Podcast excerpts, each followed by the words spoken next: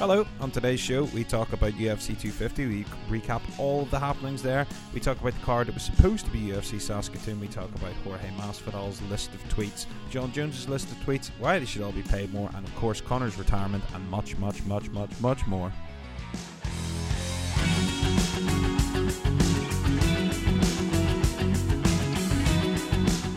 Hello, hello, hello. Welcome back to Jack and Mel Super Rad MMA Show. We have quite a lot to talk about today. I, as always, am your host, Jack Aaron Stoops, joined by my brother, Mel Brown. What is happening, player? Well, a lot is happening in the MMA world. In our world, Yeah. not so much. That's that's not true. You did something big last night. Who told you about that? I saw it on your Instagram, and I was also there. Oh, sorry. moral support. All right, I thought you were talking about my maybe a bowel movement or something. Oh well, no, I mean I wasn't there for that. You did tell me about it, but I wasn't there for that. As I like to do, like keep you in the loop. Text updates. it's text is fine. It's when you start getting the uh, picture messages that's the worry. well, tell the lovely listeners what you did last night. Oh, I ran. You did. You ran so far away. Yeah. you did. You did good too, man. Yes, surprised myself. Um, I told you you would. still will never be a runner, but yeah. Well, I am, as of next Monday, running 100 miles in 30 days for the Alzheimer's Society UK. So I will post on Twitter about this so that you lovely people, if you wish to, can donate some of your cold hard dollars. So, um, yeah, I've been running for, I don't know, near My whole coming life. up, coming up to two months now. I think about six, seven weeks, something like that. Yeah. Most days. Um, but it's great. I, mean, I told you you'd do better than you thought. Yeah, I don't know if I enjoy it yet. I think running Yeah, you have to be fairly competent at to get any enjoyment out of. I, I don't know. I mean, I said yesterday in a, little video I put up on Facebook that like running now is like brushing my teeth. I don't, I don't like it, and I don't dislike it. I just do it. I think that's what running is. But the benefits of it, you'll enjoy hundred percent. I don't know. I, well, first of all, I, I have to see if it's a sustainable thing for me. I hope it is. For those who don't know, I am six two and about two ninety five at the minute. So running on the road is uh, it's just a little bit of strain on uh, my already bad ankle joints from several surgeries, but eh, they held up all right last night. Yeah, yeah, and I, I'd say they probably will. Like it's a running's a funny thing. I mean, my knees have always been bad, and yeah, they hurt and it sucks. But you know, you you kind of you do kind of get used to it a bit. Like, um, my advice to anyone though, don't buy a fucking Fitbit. I've had three of the bastards in a week. Uh, I quite like mine. Oh no, it's great when it fucking works, but mine kept going faulty. Um, a couple of people I know have had a couple of them as well. The only thing mine struggles with a couple of them. My only thing mine struggles with is reading my sleep. Is that because you are the human equivalent of a brick in your sleep? No, the opposite. Um, I think it's like it doesn't measure your sleep unless you have like three solid hours. Um, Ah, I see. and with a eight month Six old, month old baby. Eight? Or, yeah, Eight eight, yeah, which I know, crazy. I know, I know. It's Um, scary. yeah, and just being a crap light sleeper in general. Um, I've, uh, well, apparently, according to my Fitbit, I very rarely get three uninterrupted hours of sleep. But Well, I yeah, I mean that's that's that's what you get for for uh, having a baby, my friend. That's the price you it's pay. your own fault. It's your own fault. Don't gurn about it, yeah. your- Keep it in not- your pants, Mel. My fault that, that you have super fertile sperm. I can't help that. It's true. I'm just spreading one shot, seed. one kill. So UFC 250 happened at the weekend. Um, we're not going to go into every fight because, well, some of them weren't great, and also we never really do. Um, I thought the card was pretty, pretty stellar from top. to it bottom. was it was a good card. I just think some of the fights were a little flat, but yeah, I mean it was a it was a good card. Uh, Ian Heinisch with a super impressive knockout over Gerald Meerschaert. Um, yeah, he looks good. Booked again already. Yeah, quick turnaround. There seems to be lots of fighters having Mm. very quick turnaround. It's like it's nearly like they've a limited roster with that pandemic thing going on. Um, he has the deepest chest cavity I think I've ever seen. He's an odd fella. He's an odd shape. Yeah, he's ne- he looks as wide or as deep as he is tall. like a like a mountain. Exactly. But yeah, looked great. Um, I actually picked Meerschaert going into this because I think people. so did I. I thought he was tough. Yeah, tough. I think people sleep on him, and he's obviously super experienced. But uh, Heinisch made that made it look easy. Um, Dark Horse. We were talking about Dark Horses last last week. Dark Horse in the middleweight division. Ian Heinisch. Yeah, yeah, could definitely could definitely qualify. Um, so yeah, I would uh, I would say so. Um, so the next fight up was uh, Alex Caceres and Chase Hooper. Now, I can't remember exactly what I said in the podcast, but I do remember having a conversation with you and saying that like. Uh, whilst I f- immensely favoured Hooper because I sort of did by the hype, I said like it was one of those things we just don't know because like Mm. Sarah's a veteran and you know and basically that proved to be the case. He I'll tell you what, Chase Hooper has a fucking chin. Yep. He has a serious chin. he has a serious chin and very serious lack of striking defense. That is very true. Um, he got the piss beat out of him for three rounds by Alex uh, Caceres. It was a good fight though. he had glimpses of hope on the ground, but he's just he's like I, I liked how the commentator sort of described it in that he's still nearly a specialist in a game where you need to be well rounded now. But I mean, he is He's 20. 20. He has time to come along. The problem is he's going to be coming along and learning and developing while in the UFC. Um, and it doesn't, you know, no disrespect to Alex Caceres, but he's sort of the lower tier of guys, especially at featherweight. Although very Yeah. experienced, there isn't much of a step down you're ever going to have from that. So he's either going to have to learn quick on the job or I don't really know. I said to you off air, I don't know if you should be in the UFC if if you're 20. You I would nearly prefer that you were absolutely tearing it up on a regional scene and winning, but just getting better. Because Yeah. it's it's like the step up is substantial, and like Alex Caceres has been in the UFC for what nearly ten years or so. Yep. It's been there, done it. Um, Hooper, I think, still has you know potentially a big future ahead of him. I think it's always hard to assess after you know the hype train comes to a screeching halt like that. But lots of work to be done. Yes, indeed. Uh, next fight up, Eddie Wineland, Sean O'Malley. Sean O'Malley iced Eddie Wineland. Beautiful, feint the uppercut, and then came with a piston right. Uh, I thought he was dead. It was he looked great. Um, he did. really, really good. That was an appropriate step up in competition for him, and he handled it. I think there's a, a lot of matchups that you could, Oh well, he literally with him now. he literally has the entire bantamweight division in front of him. So he's he's fresh as well. Like he's fought none of the top guys or none of the top ten guys. You can go through them all. Um, I saw lots of people calling for him to fight like Cody Garbrandt next. Just- who we'll get no, on to, it's but I was like, that's yeah. As much as I love Eddie Wineland and really do, veteran, I thought this was. I thought he could be he could pull an upset here. I thought O'Malley was far too heavily favored going into the fight. Mm-hmm. Um, but I mean, he, he dealt with him. We're talking about a guy who, you know, at one point was the WEC champion. He sort of fought Everyone. everyone. Um, Aldo, he's been in with Aldo, and he tends to lose to the top guys, yeah. but has always Uh, he's always competitive with them. Someone, I think he's someone described him as the Cub Swanson of bantamweight, yeah, and I, that Yeah. was like a dig, a dig. I get that. I think you give him someone like I think you give O'Malley someone like Song Yadong or you know John Dodson, you know someone like that, you know in the sort of top fifteen, and you know you said yesterday about Rob Font. I like that matchup, but not for O'Malley. Um, I think Font's boxing is fucking so good. That could be well, tricky one. O'Malley's, don't- O'Malley's saying that he's got the uh, the best striking in the in MMA, not even the, the division. So He probably he probably does have some of the best striking, but I mean the thing as you know is that we just talked a minute ago about specialists. Like specialist, you know, boxing gets you a long way in MMA. Um, you know, yeah, when you have other assets to your game. Um, and you know, Rob Font standing in boxing range, not letting him get those kicks off. Mm.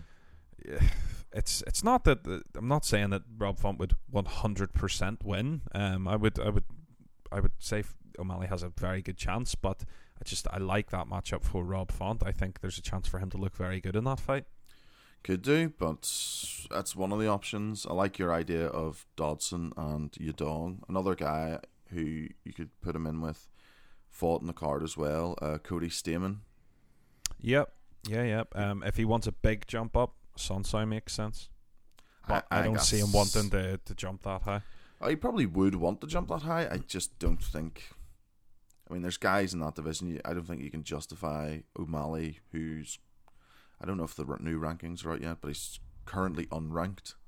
I don't know if you can justify him mm. jumping unranked to number five in the division.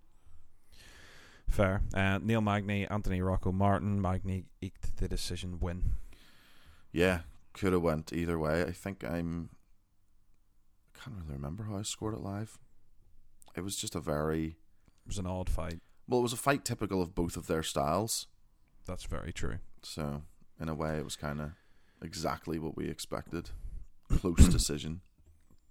Aljamain Sterling strangled the fuck out of Co- uh, Corey Sandhagen in the first round, uh, put him unconscious. It was a superb performance from Sterling. Oh yeah, efficient. No, yep. no wasted energy, no unnecessary damage. Just knew where he was better, took it there, and won it. Yep. Um, that that Matt Serra jiu jitsu. Yeah, I picked Sandhagen going in. Um, so did I. Thought he'd look good. I thought he would manage to to stay on the outside, but I mean, this is you know a prime example of like I just said, guys playing to their strengths. He knew where he had the advantage and he took it there.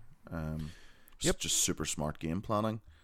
Um, obviously a bad one for for Sandhagen. Um, don't really. Mm, trying to think who he goes next. You you could maybe put him with the Sunsai next, sort of. Yeah, yeah, yeah. Makes sense. Makes sense. Um, Comian, Rafael Sunsai, Cody Garbrandt. Garbrandt, uh, Garbrandt looked really good, really calm, really composed for most of the fight. Yep. Um, not all of it. Uh, the one of the most brutal KOs I've seen in a long time, but um, not necessarily the most technical. I see a lot of people giving him all this credit, and it's like I was reading his like his dipping, and I was thinking to myself, it was like, whew, like it could be a hook or a head kick coming. Do you know? Yeah, that I think that it looked great, but it would not fly against. No offense to Rafael Sunsai, who's not known as a dangerous striker. Um, that you know, hands down against the cage, dipping, literally throwing an upper or not an uppercut, sorry, a hook from behind you. Um, I don't think against any of the more elite strikers in that division um, cuts it. No, no. He looked the, good. Uh, he looked fast, uh, but uh, were, like you're saying, there was at times where it looked like he was. He still gets caught up in it and was straying away from you know sort of what Mark Henry wanted him to do. But it's good to have him back as you know he's yeah. back in the mix. I think he was sort yeah. of the forgotten man because of his last few years. Yeah, agreed. Um, the main event, Amanda Nunes versus Felicia Spencer, went about as predicted. Uh, one of the most one-sided fights I've seen in quite some time. Uh, there was definitely a call for it to be stopped. What do you think? Yeah, um, either between the third and fourth, or the fourth and fifth. I think between the fourth and the fifth for sure. Um, she had nothing. Um, nope. This was entirely predictable. I saw lots of people on Twitter picking Spencer, and I just could not understand it. I, I, like, she is tough, you know, as tough as they come in women's MMA. It seems, you know, she's gone twenty five with with Nunes, and she went what fifteen with Cyborg. She's tough as shit, but best chin in MMA. Yeah, could do. Um, she's just not good enough. But I don't think anyone at 45 or 35 is good enough. I reckon Ngannou could club her and she'd just stand there being like, and what? yeah, I think I said uh, yesterday, I was like, Luke Rockhold with Felicia Spencer's chin could like be em- emperor of the universe. yeah, hundred percent. Um, you know, great performance from Nunes. Uh, that's her at eleven wins on the bounce now. Yeah, I mean, well, there's there's no one there for her. The the, No. the gap is so big between her and the next. I mean, like we were talking about it before. I had a feeling she was going to retire or take a Yes. sabbatical or Yeah. something, but that doesn't seem to be the case. To be the case, yeah. Um, just looking at the women's divisions, like there's just I don't really know. I think they're holding out hope that Aspen Ladd can still be something, but I don't. See, Yeah. I don't see her having any success against Nunes either. Um, lots of people are calling for Irene Aldana to fight her, but um, well, we'll talk about it now. She's just got booked in a main event against Holly Holm, which is very winnable for both. Um, I don't think there's any desire for people to see Holly Holm fight for the title again. Um, beyond that, Juliana Pena would get thrashed. Um, just looking at the division, there really is It's thin. thin. Like people thought Ketlen Vieira was going to be something, and she got iced as well, didn't she? I Yup. suppose. I mean, I would still have interest in seeing them run back uh, Nunes and De Randamie. You know, if De Randamie went away and Yeah. worked on on her uh, takedown defense. You know, because she's, I suppose, the only woman there who, Poses a threat. yeah, is a real danger on the feet. But we saw, we saw how that went. You know, Do to 45. True, true. Um, but I mean that fight being competitive very much hinges on could De Randamie have made the improvements because I mean she had her moments in that fight and obviously Nunes didn't really want any of it on the feet but I mean she just took her down and worked her for 25 minutes as well and beyond Yeah. that I mean Shevchenko is an option but there doesn't seem to be any real interest from the UFC on that end. I mean, she's she's fallen into the same problem in her division is that she is just leagues ahead of of every, of everyone else. Yeah. Um, and obviously, like, there's no point. I saw people bringing up like Weili Zhang. I mean, you can't. The size difference alone would be ridiculous.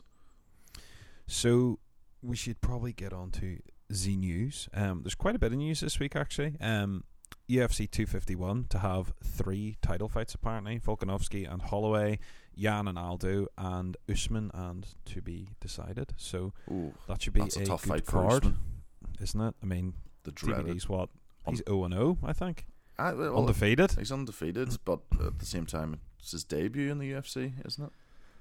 Uh, I believe so. So fingers crossed. Um, but shows a lot of promise. So we will see. First, What do you think fight. of uh, Holloway getting a, an immediate rematch? I saw lots of resistance to don't. this. Don't hate it at all.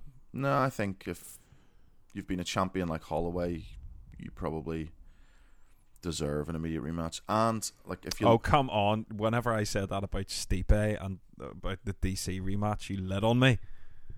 yeah, but at the time, Stipe got knocked out in the first round. Max Holloway had a close, competitive twenty five minutes. I think you can argue that that's worse. When when you get beaten over five rounds, you know, other than just getting caught, especially at heavyweight. Mm. Um, did Holloway not have a better? Did he not have more defenses than Stipe?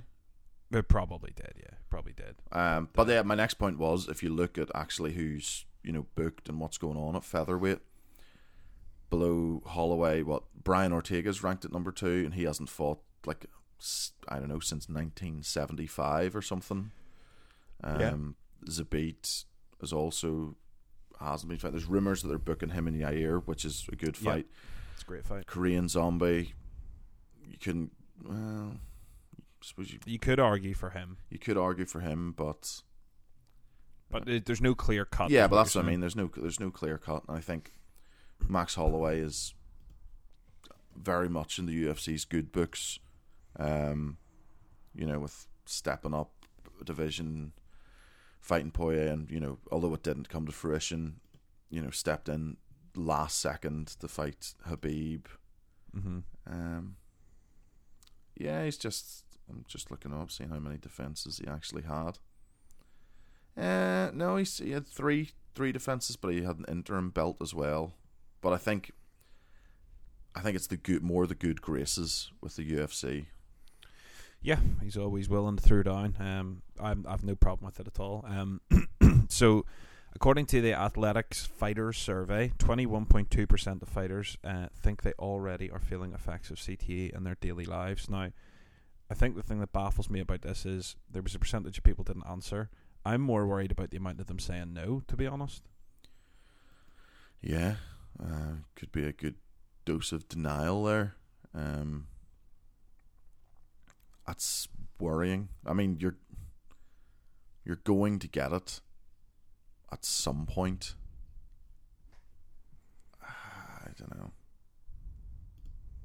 That's That's- something that I don't mean, think we'll ever it's- find it's, a way it's, around. It's hard. Yeah, it's hard to to assess because yes, obviously scary, but if you think that you can compete in MMA without it, you know the the two go hand in hand. Like you're going to have head trauma. yeah. Um, yeah, I think you. Well, I, I don't know. I suppose if the rather than asking people, do you think you've got it? Maybe if there was an actual like medi- medical screening process for it, you'd have a better idea. Yeah, yeah, true. Um, Daniel Cormier puts a picture of a signed fight contract up, so we can assume that Stipe and DC is happening. I'd imagine so. By time, but glad to see. yeah, I mean it's the fight to make. Um, like I said, I think both of them are probably probably done after this one. yeah, I suppose the only thing is yeah. we haven't seen anything from Stipe yet.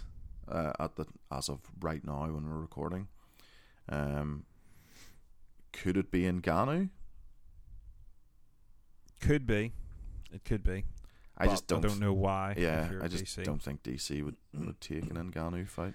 DC wants that belt and to ride off into the sunset. So, uh, Derek Brunson, Edmen Shahbazyan, uh, it is booked for the third time. Uh, goodbye, Derek Brunson.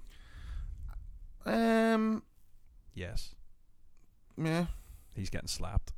he could Uh, he could do, but I think for some reason people real like dislike Derek Brunson and underrate him, and I think well, I think a lot of it comes from the Adesanya fight. Um, but Shahbazyan is on the way up. Uh, Brunson is an established veteran. I don't think it's as clear cut as as people make out to be. I mean, Brunson could easily wrestle fucking, but I just don't think so. I think Shahbazyan is legit, and I think. Oh, so so do I. But I just, I think I've we're, me and you are always quite wary when it comes to, you know, like, not overhyping prospects, but like assuming they will blow through veterans. I think Yeah, he's it. Brunson's the the right level of uh, of opponent to step up from, from fighting people like you know Jack Marshman and Brad Tavares. It's the right level. It's the next level. Um, and we'll see how he does. true that. Uh, Mickey Gall and Mike Perry booked. Me likey this fight. I think that Mike Perry should have the tools to beat Mickey Gall. If Diego Sanchez can beat Mickey Gall, there's a difference in the level of grappling. I get that, but I don't know. I think I favor Mike Perry. Don't know at this point with Mike Perry. He just we what no coaches and will be in his corner. He just seems to have gone off the deep end. This is, in fairness, a big step down from the level of guys he's been fighting. But he's also what two and five in his last seven against you know higher level guys. Maybe Mickey Gall is the level he should be fighting at. Um, Yeah. I think Mickey Gall has it on the ground, and you'd imagine Perry has it on the feet. I would.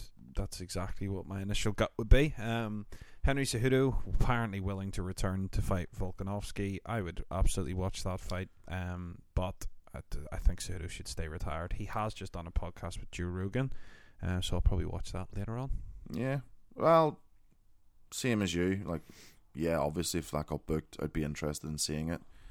Um, there will be a point where moving up, moving up just goes too far. Um, and he is aware that Volkanovski used to weigh seven hundred and thirty pounds. Yeah, I Um, know. It cuts down from that as well. That was when he played uh, Rugby. rugby. They always talk about. Yeah, Yeah. love rugby though. But Uh, um, Clay Guida and Bobby Green booked for June twentieth. That's just a good old fashioned fun fight. Kind of means fuck all in the world, you know, in rankings and titles and this, that, and the other. But Bobby Green should have the tools to deal with that. the tools to deal with the carpenter, ooh, I do not know. Bobby Green's just a he's a weird fighter as well. Yeah, Looks unbeatable. Looks awful. At least you can say for Guida, he's consistent. consistent. Yeah. Uh, Holly Holm versus Irene Aldana to headline the July first event. What is it with all the shitty headlines? I'm telling you, Holly Holm has pictures of Dana in compromised positions because, she, oh well, she just keeps getting these these opportunities. Um, I think this is silly booking because you could theoretically, well, it isn't, it isn't. You could theoretically have thrown Aldana in as the next title challenger, but I suppose if you're going to market her as a legit threat to Nunes, what better way to do it than coming off a win over the UFC's number two she- Golden Girl? I just don't think she's going to beat her. No, I think Holly Holm has this. sh- she should do. And Um, then if Holly Holm wins, you know we're getting another Yeah. Holly Holm title fight. Um, but obviously, we'll have full breakdown closer to the time. Uh, Herbert Burns wants Bryce Mitchell or Ryan Hall upon his return. Hell yeah! Yes, please. I would watch either of those. I think you probably want Bryce Mitchell more than you want Ryan Hall. For long term injury's sake. Yep. Yes, yeah. Um, I was watching a there's a YouTube compilation of Ryan Hall's best bits from the Ultimate Fighter, and it was like you know a 25 minute video of his compilation from the season. He's Hmm. just such an odd dude. I love it. Oh yeah, I love it. I love that some family in Brazil were like, "What are we going to call these boys we've got? What about Gilbert and Herbert?" like, yeah, I know, right? They're the know. least Brazilian sounding names ever. I see that they uh, they've attributed sports psychologists to their success. Probably, I think it's it's a huge part of the game which is neglected. Um, I think lots of people wrongly uh, like associate sports like you know seeking sports psychology as like a weakness. You know, like oh, it's a mental weakness, and you know, obviously fighters pride themselves on on especially like mental toughness and work ethic and stuff. But I mean, sports psychology is one of those things that you can't just like bite down on the mouthpiece and grind through. You know, some Yeah. sometimes it Yeah, needs yeah. someone to like assess it and.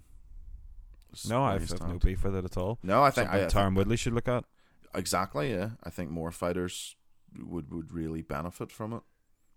So a Las Vegas bettor uh, wagered one million dollars on Amanda Nunes and won one point two million. So like won two hundred grand. I would never be taking that risk. Like Well, no, but if you're throwing down a milli, you're probably you're probably doing all right. If you're throwing down a million dollar bet, you've probably got enough in the bank to cover it if it goes south. But yeah, big risk for.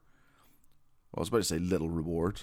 Two hundred grand is, you know, not a little reward, but I suppose what you're risking for it. Um, in fairness, it's probably as close to a cert as you're going to get, but, oof, man, you would have some sweaty palms during that fight. yeah, you would one hundred percent.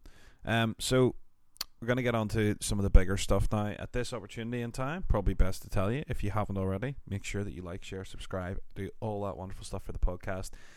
Leave a review on iTunes.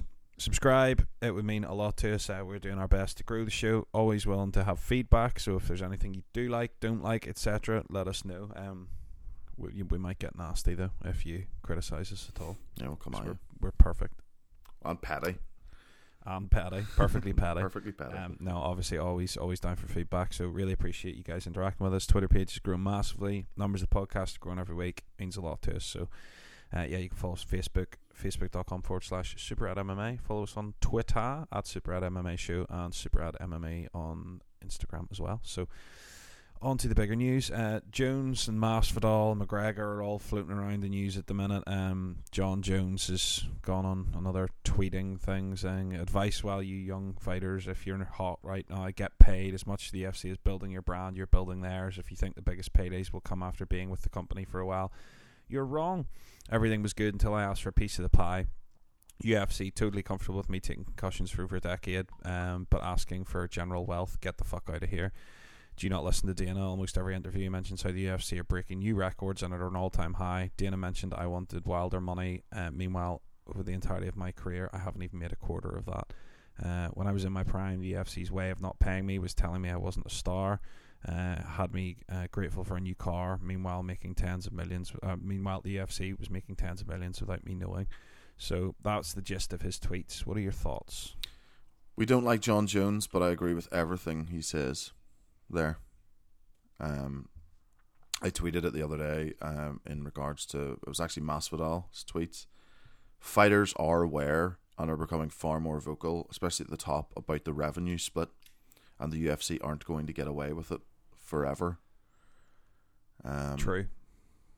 And yeah, I mean, everything he's saying is true. I mean, they they literally make their millions and billions off these guys you know, shedding blood and losing brain cells in there. Um, it's kind of gross how unbalanced the pay is, and uh, it's you know another thing he's hit hit the nail on the head with there is that like he is calling out Dana, who who does you know constantly rattle on about how they're you know breaking records, doing amazing this, that, and the other. So if you're going to be that brash and boastful about it, it's you know perfectly fair. Expect people to come back. Yeah, yeah, it's a perfectly fair and reasonable response for the, the guys who are actually doing the fighting. Dana com- really annoyed me this week with this whole like people talking about you know fighters and all. And he's like, look, you know, the good thing is fighters don't want to fight right now. They don't have to fight right now, and it's like that is such a dick thing to say because you know, some fighters are probably like, yeah, I'm not risking COVID. Jacare got COVID. I'm not risking putting my family's lives at stake. Yeah. But ultimately, they don't get paid if they don't fight, and Dana White knows that. So I hate that idea. It's like, well, we're not forcing them to. And it's like, mm. well, you kind of are, in that you're going, well, if you don't want to get paid, that's no problem. Yeah, yeah. So what he's really saying there is like, yeah, if you want to be poor, you can be. If you want to have no income, go right ahead. But yeah, if you, which if you, is fine for him, which is fine, yeah. But if you want money, you're going to have to do it in my terms well, that's always the way, and this kind of ties in with Jon Jones's point, doesn't it? Yeah. I mean, I'd be inclined to agree. You know, like they should be paid more. I think, unfortunately, we talked about this last week. The way the UFC system is set up, uh, it would require a complete overhaul, but that is what it is. That could potentially be what it's going to end up as, and it's the unfortunate thing of there being a monopoly. Uh, Jorge Masvidal, um, I'm in a contract that I had to take to get paid. Same way I got a new contract to fight Till. Then a new contract to fight Nate. They keep extending the amount of fights in my contract to keep me locked up. And when I say I only want the four fight contract, it's take it or leave it. Um, the negotiation is take it or leave it. If you lose, you can cut me out and not pay out the rest of the contract. If I win, I'm not in a position to renegotiate the contract. My dad left the communist regime and prepared me my whole life. Uh, classy touch with the, the Cuban reference there. Yeah. Um. Well, he's he's sort of highlighted a a tactic the UFC use is that they constantly extend your contract. Yep. Um, at which you can't get out of. Um, it's it's big it's, business mentality. It is big. It is big business, but like, he also like he like made comparisons to you know other athletes in other sports, uh, you know like team sports, the NBA and the NFL. Um, that's not a fair comparison because those guys get a regular salary, whether they play or not. Yes, that is true. Or, they're injured. Yeah, still get paid. They still get paid. You know, if they sit them on the bench, they still get paid. Um, that is not the case with the UFC. So this like I was like what it's it's kind of gross. Like what like we just said, what option is he is he suggesting? Oh, if you don't if you don't want to fight, that's okay.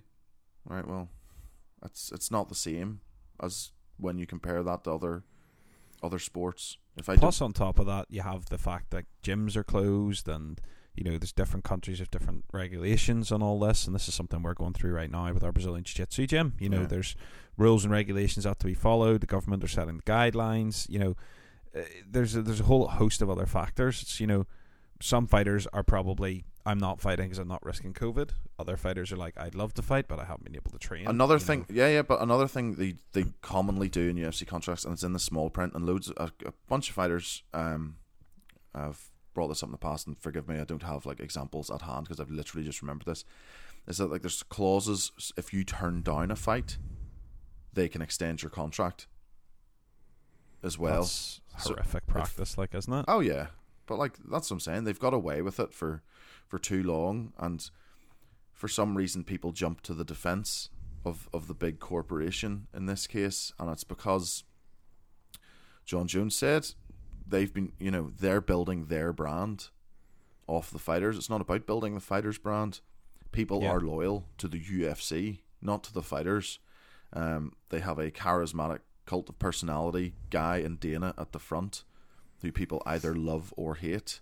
And you see people arguing on Twitter about it all the time. And like, it's just, it's a ridiculous scenario they're in. Another thing which irritates me is fighters who go against the collect or who you know go against people like Jones and stuff and Masvidal here and you know like as much as I love Gilbert Burns like he was tweeting something like oh well, if Masvidal doesn't want it, I want the title fight because I'm a real fighter. And you're like being a real f- oh, fuck's sake like what a stupid view of this. Like sucking the UFC's dick doesn't make you a real fighter. You know I'll, oh that makes you a slave uh, when Dana White says jump and you, oh, how high, Mr. White? I'll do whatever you say for whatever you want to give me. They need to put Yeah. more value in themselves. Um, I really hope that something big comes of this because for too long, anytime anyone's sort of moved out against it, it's been guys who have been cut from the UFC or on the fringes, you know, the uh, Jake Shields, Jon Fitch, you know, people like that. And then the fan base turns on them because they have Yep. Dana absolutely assassinating their character or their fighting style. You know, like it just gets the Messy. messy and the marketing machine behind it to turn on them. But then he and he'll try and do it with Jon Jones, and he has already gone after his his character. Um, when he was asked about the Masvidal thing, his first when he asked about Masvidal bringing up the revenue split at the press conference, he didn't answer it at all. Sidestepped it. His first thing was to go, well, he was something like Masvidal, obviously, you know, mathematical genius that he is. Like the first thing he does is go after character. Fuck that guy. Yeah. I hope someone like Jon Jones, who has, you know, granted not the money he deserves, but has a decent bit of money behind him, could go after him because it will go to court at some point, and they will be forced to fall in line with other major sports. Now, I had not an argument with someone on Twitter, but we were discussing it, and he asked, and he was like, I was brought up the revenue split now it doesn't fly in other sports, and they brought up how well how's that working out in boxing.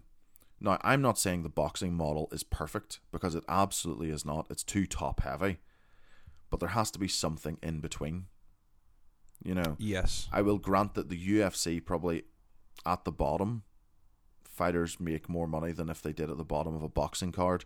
However, Yep. they're also tied in to contracts which they can be cut from, but they can't ask for release. And and unlike boxing, you know, these are guys that within two or three fights could be at the top. Yeah. And in boxing, that's not the case. They're also in uh, in boxing, you know, as an independent contractor, you signed with the UFC, you're subjected to USADA testing, which you had no input on if you wanted that.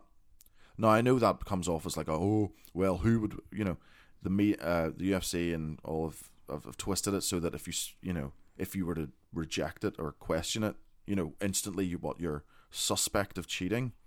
But you should have some say in the, the testing protocols Yeah. that you sign up to. So the other piece of news this week was Conor McGregor. Um, he tweeted saying, "Hey guys, I've decided to retire from fighting. Thank you for all the amazing memories. What a ride it's been. Here's a picture of myself and my mother in Las Vegas. A post at one of my world title wins. Pick the home of your dreams, Mags. I love you. Whatever you desire, it's yours." So number one, um, I am sick of this because he does this right after events Yeah. and it just overtakes the narrative. Yeah.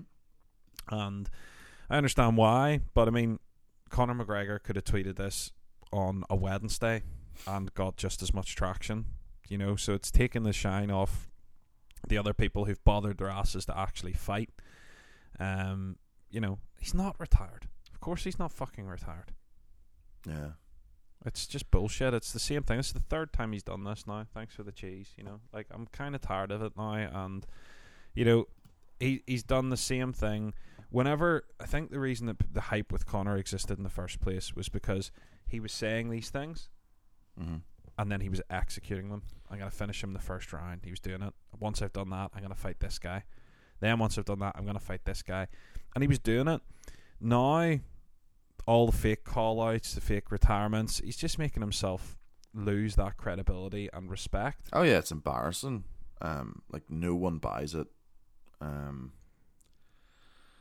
and his his reasoning about not being interested in anyone available is, I mean, that's a bit rich when you handpicked, uh, what, 36, 7, 8 year old Cowboy Cerrone as your comeback fight. I, I don't think you can have it both ways.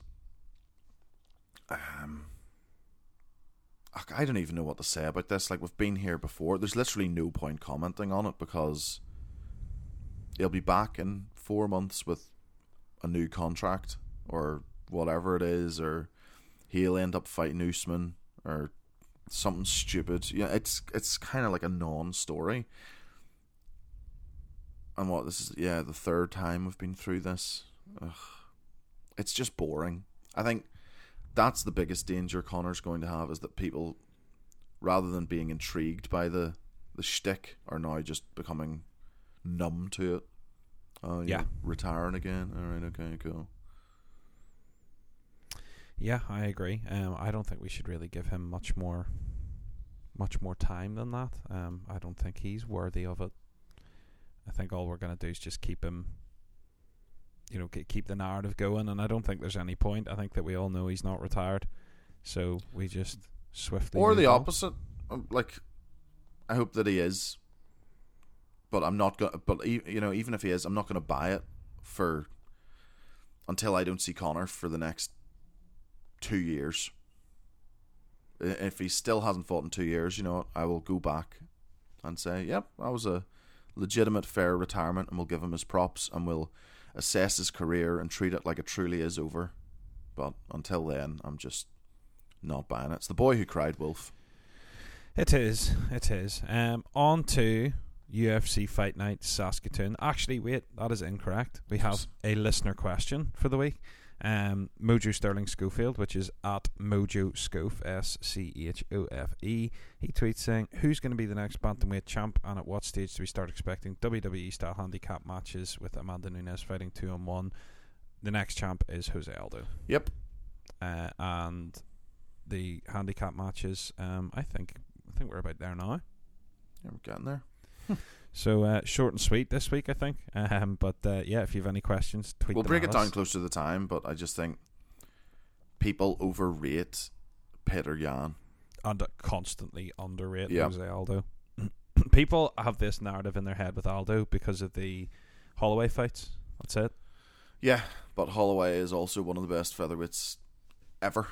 Correct. uh, I just and Petr Yan has beat what forty eight year old Urijah Faber, who had been retired for years. indeed. Um, UFC Fight Night Saskatoon, one of the worst cards on paper I've ever seen, which Is is, normally a good thing. Yeah. No, it's not. Oh no, it must be. Yeah, it must be happening in the Apex now. Sorry, you're right, Yeah. but it's c- still called UFC Saskatoon. All right, so, okay. um, Yes, this terrible is, card. Terrible. Now, let me preface this by saying I'm still going to watch it. Yes, Sam. Just because it's terrible on paper doesn't mean it'll be terrible to watch live. I'm sure. Usually means the opposite. That is true. Usually. But I do agree with the sentiment. On paper, this is the weakest card the UFC could possibly have ever put on. There isn't even a single fight in the prelims that's of note, so we'll just go straight to the main card. And even there, it is ropey at best. Um, we'll start with the good one. Um, Andre Fili fighting Charles Jourdain. That's about right. Um, I think I favour Fili in this. Um, yeah, I think I've picked Fili. I think he'll overwhelm him and get a late knockout. So I think I've picked Fili in the third or maybe the late last minute or so, of the second. But no, no, I'll stick with the third. Go with my gut. I am going to go for a decision. Uh, bantamweight fight up next: Merab Dvalishvili against Ray Borg. Uh, this is a great fight. it's This, a fucking great this fight. This is, I mean, the next fight as well. The Vittorian Robertson fight with this is actually, you know, like they're really good fights. They're just not super appealing on paper. No. Um, I'm going. Yashvili should mark Borg. I I'm think. going Yashvili by decision. I think you saw uh, Ricky Simon really exploit the the weak takedown defense of Borg in his last fight, and if anyone's got outrageous cardio and a constant takedown threat, it's uh, Yashvili. So that that would be my gut as I well. think it actually looks very similar to the Simon fight. I think Borg Yeah. will have strong moments on the feet. Um, so it's not a given, but I think Yashvili will, and the physical strength that Yashvili has as well. Like he's an absolute unit. he's a wee beast, a wee Yeah. tank. Should see him through. Uh, next fight up, the co-main event. it's hard saying that in this fight in the same sentence. Carl Robertson and Marvin Vettori. This is a tough fight for both people. Um, It really is. I, I, I, I'm struggling to pick this one. I my gut says uh, that Vettori gets the decision, but Robertson could ice him. He could. I just think Vettori's Good. more well rounded. I think he is good. Um, I think he's a bit of a dick, to be honest. But um, yeah, he made himself look like a bit of a dick with all the Adesanya stuff. Yeah. Um he's just he's just a good fighter. You know, he's competent everywhere. He's not particularly dangerous anywhere though, if that makes sense. Like I Yep. Doesn't carry big power, he doesn't have a strong submission threat. I just think he's well rounded. He's very like his last opponent, uh, Andrew Sanchez. He's yes, just kind of good everywhere. Yeah. Um I agree with so that. I I'm picking Vettori by decision. Same. Same. And the main event, good grief, is Jessica Eye versus Cynthia Calvillo. I have a gut with this one that it will be a finish. Really? I'm Yep. going Jessica Eye split decision. Jessica Eye by KO or Calvillo tops her, and I'm edging towards Calvillo topping her. It could happen. That's what I'm. I I I I'm covering my bases a little bit, but we don't do that on this podcast. We're not wishy washy, so It's just it's, I'm going to stick with Calvillo tops her. I'm going I decision, but the idea that Jessica Eye is ranked the number one I know. flyweight in the world is just that. I feel like I'm bashing her a lot, but she did invite it on with the ridiculously cringy behavior. It's just, oh, like I don't even know. I don't have words. Like this, this division could be weaker than women's featherweight, and there isn't even a women's featherweight division. it's, I just this is poor, and I have no idea why this is headlining. Actually, I do. This is only headlining because they're fighting in an arena with no fans in it, so Yeah. don't have to worry about selling tickets. Yeah. I Yeah, think that's Jessica Eye, for all her limitations, has sort of been there, done it, is tough. You know, goes the 15 with pretty much everyone. Um, has been in there with, with some great fighters. She's been there, obviously, with Shevchenko, like was said. Um, Sarah McMann, Miesha Tate. She, she just, I think she just has more. I think Calvillo. I think the UFC wanted her to be better than she is. There's that whole, oh, she's like the female Diaz sister or whatever. She's just, it's not there yet. Um, she just, I don't know. I suppose, I mean, like, her only loss is what, Carla Esparza, and there's no, No shame in that. no shame in that, but I'm not sure. I'm not sure. I think you, that there is a case there that that uh, you can make. You know, she could tap her. Um, I think. I think if she wins, she probably gets a title shot. You know. Um, another thing about Calvillo is people think that she's an up and coming prospect. She's 32. Yeah. You know, like Yeah. it's it's now or never. She is like, she's not. She's three years left. yeah, she's not a 25 year old. Um, she is in her prime. She sort of needs to, although she's on a two fight win streak. Um, she needs to show a bit more. But I mean, with the division as weak as it is, she is fi- she is fighting the number one fighter outside of Shevchenko. So if she beats her, you kind of have to give her a title fight. And honestly, True, Bill. what would Valentina Shevchenko do to Cynthia Calvillo? It wouldn't be pleasant. Put it that way. Nope, I wouldn't want it happening to me. that's for sure. Definitely not. But uh, yeah, I think that about wraps up the MMA talk. So uh, let's just shoot the breeze about uh, running for a bit, since it's your new favorite hobby. Oh yeah, well now that I've done one, I feel qualified to to talk about it from a from a position of authority. I did I did two yesterday and a three mile walk. All right, Okay. all right. Covered like I know, I know. um, to be fair though, Well, I did 600 push-ups. How many did you do? 602. Ah, shit, you even got me there. Um, uh, that's the next thing for me is starting that uh, push ups, sit ups, calisthenics stuff. Um, I've been slinging a little bit of weight, but finding it difficult with the running, trying to balance it. Um, you probably shouldn't do those two things at the same time. That is difficult, in fairness. No, but it is an immense calorie burn. I just, I need my arms for running. It's just hard out in the street carrying dumbbells around as well. Just pounding the pavement, lugging two fifties around with you. Yeah. It'll be good to be able to get back to gyms, etc. Um, obviously the lockdown here, for those who don't know, we are still cooped up. Yep. Um, allowed, it's allowed to see your friends in a public place in groups of six if you socially distance. It's getting there. I don't think. I don't think the restrictions are going to be as stringent for much longer. So, I mean, Hopefully not. I mean, we've done how many weeks of it now? Oh, I don't know. It feels like what are we on week three hundred and seventeen or something? Something like that. Yeah. So, I mean, what's a few more? It's been a very strange period of time. Like I think obviously a lot of people are saying that, you know, but like for me in particular, you know, I went through a breakup, moving flat, like you know, not able to see your friends, not able to socialize, you know, not able to train. Went through all that during pandemic, um, which uh, is definitely, I, I think, as I look back on it, it was definitely been a surreal Hmm. period of time. Yeah. Well, it is nearly done.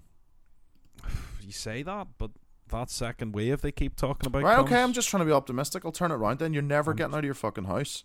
Just shut up and sit there. Well, I'm about I'm about to leave my house soon. Like, go for a wee runny Well, dizzle. then, what do you have to complain about? Nothing. Nothing. Not a single thing, man. Nothing to complain about at all. Yep. Loving life. Just getting on with things, running, get becoming a better human being. Um, I'm actively becoming a worse human being. That was my goal. well, I mean, you've mission succeeded. Yeah, I want to become. terrible. you, you like I didn't want to tell you, but like since the lockdown, you've become oh, I, terrible. yeah, I want to become one percent worse every day. I really like that that like mindset, the one percent better mindset. Yeah, It's the compound effect, isn't it? That's what they aiming call it. too small. Aim to be thirty six percent better every day. I think you can do that with certain things. I don't think you could do that with running. Be like, I ran three miles today, so tomorrow I will run. Well, you're limiting four. yourself. You should be running thirty six miles every day. Thirty six is the number. What, what am I, David Goggins? Should be. I don't get that guy. Nah. I think he's just mentally unhinged. Oh yeah, so do I. Um, and, and people like totally bum it. They're like, oh, Oh yeah, but like people bum it from a distance. I think if he yeah, was no one's doing it. Yeah, but I think if he was your mate and you're like, "Oh, do you want to do this?" and he's like, "Nah, fuck that, I'm running." Like, oh, okay. Yeah, yeah, yeah, sweet. I'll go for a walk, but I'll have to do laps and catch up with you. Like, yeah, you're you're you know, you're not much fun. All you do is run. fair play. Like, I mean, he's obviously an incredibly mentally and physical durable human, but it's the same thing as the like Jocko Willink thing. I really like Jocko Willink, but the thing is, there's some people that just that just doesn't apply. I get it. My thing with that was what I sort of just said is that like I just don't think you're a very enjoyable or fun human being because to be that like that and do the things they do requires a literal round the clock intensity. And for average human being, that's it's not something they want.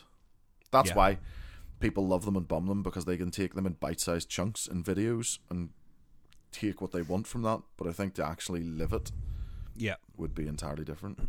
yeah, because it's that whole mindset of you know warrior mentality and like, and I also think a lot of that, unless you've been an actual warrior, I think it's very I think, difficult to I think apply that's that.